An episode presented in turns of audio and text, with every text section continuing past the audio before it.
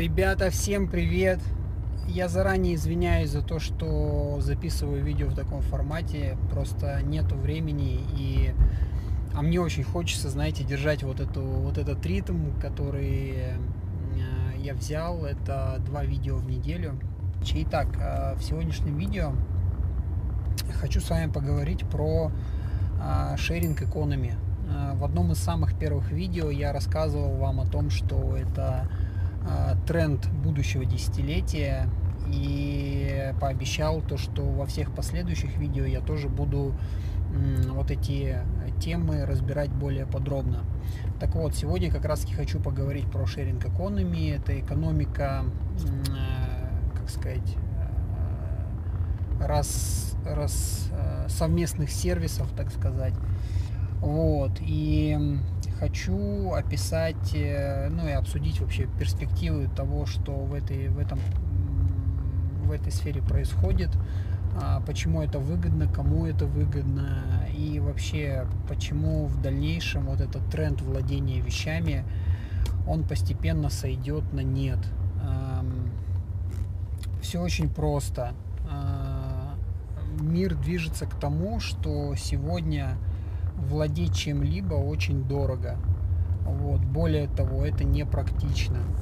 То есть, если там двадцать, тридцать, сорок лет назад наши родители старались все купить, потому что другой опции не было, то сегодня мы все арендуем.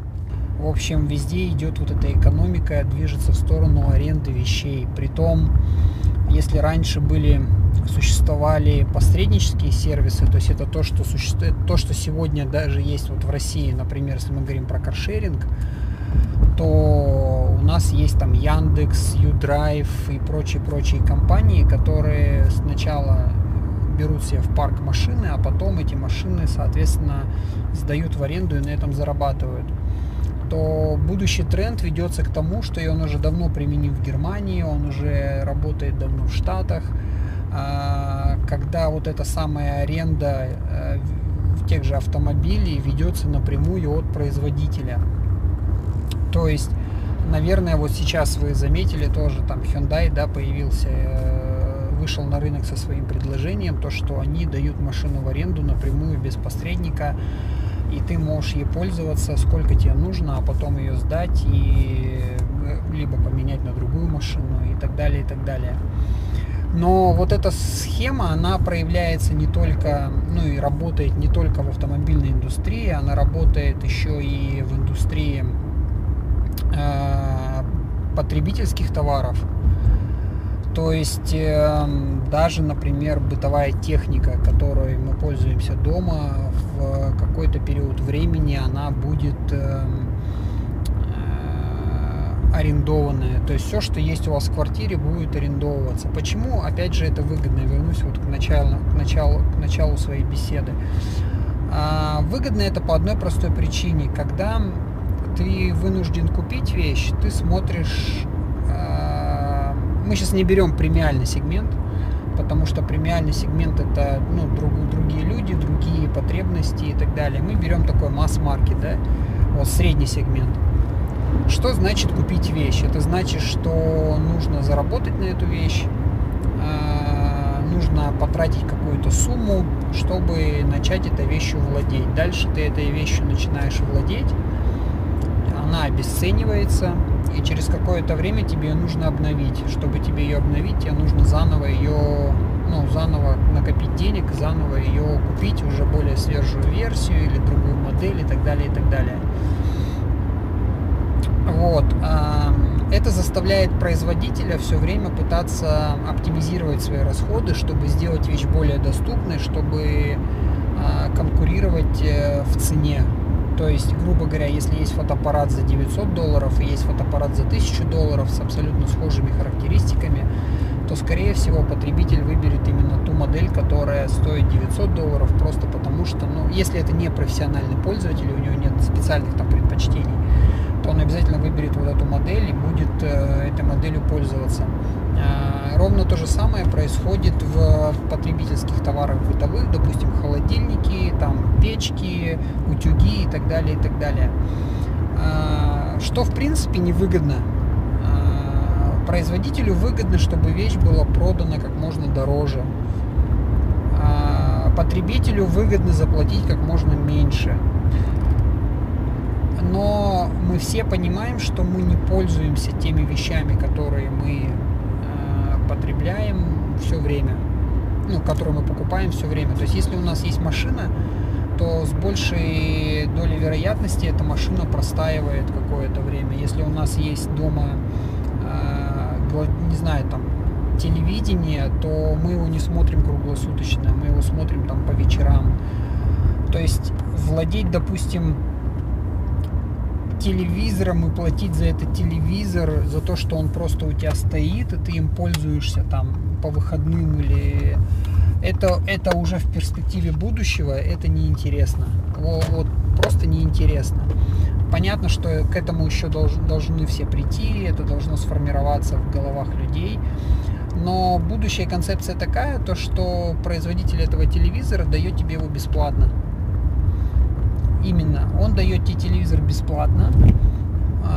Этот телевизор, допустим, стоит у вас дома. И вы платите только за то время, которым, которое вы этим телевизором пользуетесь. Ну, скажем так, у вас в месяц выходит десять часов просмотра. Вот эти десять часов тарифицируются с определенной, по определенному тарифу.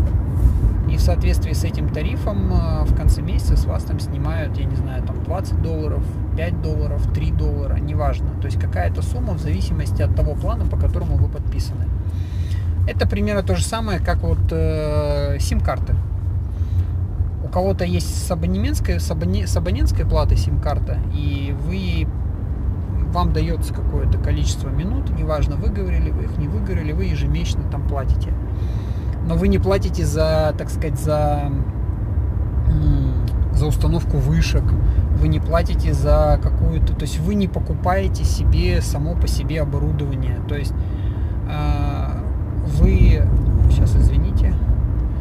То есть вы берете сим-карту и пользуетесь теми самыми вышками, за которые уже заплатил производитель, по мере необходимости. То есть когда вам надо с, совершить звонок или отправить смс-ку. Вот. О чем это говорит? О том, что, беря вот тот же самый телевизор, он по большому счету в будущем не сильно будет отличаться от любого другого телевизора. То есть будь то Samsung, эл джи, Sony, они все будут примерно обладать схожими техническими характеристиками. И дальше на самом-то деле борьба пойдет именно в сторону сервисов, то есть в сторону того, кто лучше сможет предоставить сервис по аренде телевидения, что он в этот пэкэдж сможет включить и вообще насколько он будет, ну, создаст такую классную инфраструктуру внутри для своего клиента, что он сможет продавать не только телевидение, но и сопутствующие сервисы. Вот. Поэтому то же самое будет происходить, в принципе, там, с кофеварками, да, то есть если у вас есть кофеварка, э, или там вы пьете кофе, да, по большому счету вам сама по себе кофеварка, ну, если вы пьете там десять чашек э, кофе еже раз, ну, в месяц, десять чашек кофе вы выпиваете, допустим, то есть пьете кофе не каждый день, а вот только десять раз в месяц, то, конечно же, вам невыгодно покупать кофемашину и инвестировать деньги там вот в эту покупку, особенно если вы хотите пить хороший кофе. Вам что выгодно? Вам выгодно взять машину бесплатно и по мере того, как, но, но хорошую, и по мере, допустим, того, как вы пьете кофе, как часто, вы просто выплачиваете определенную сумму. Соответственно, чем больше пьете, тем дешевле стоит вам кофе. Чем реже пьете, тем дороже чашка кофе вам обходится, но тем не менее у вас всегда под рукой есть возможность просто взять там и купить, ой, попить кофе. Вот. Как, за счет чего это возможно? Возможно, это за счет ай о ти. Часто сейчас говорят, вы, наверное, слышали такое понятие, как интернет вещей. То есть ай о ти – это Internet of Things. К чему это ведет? Это благодаря умным домам, благодаря интернету, который проникает в дом, в каждый дом, то есть без каких-либо, ну, то есть сегодня безоговорочно, да, то есть у всех, у всех и каждого есть интернет. Происходит следующее. Человек покупает ту или иную вещь, она автоматически будет подключаться к интернету. Вот это и есть интернет вещей, когда каждый девайс, который есть у вас в доме, он подключен к, к сети и в режиме реального времени передает информацию о состоянии устройства производителю.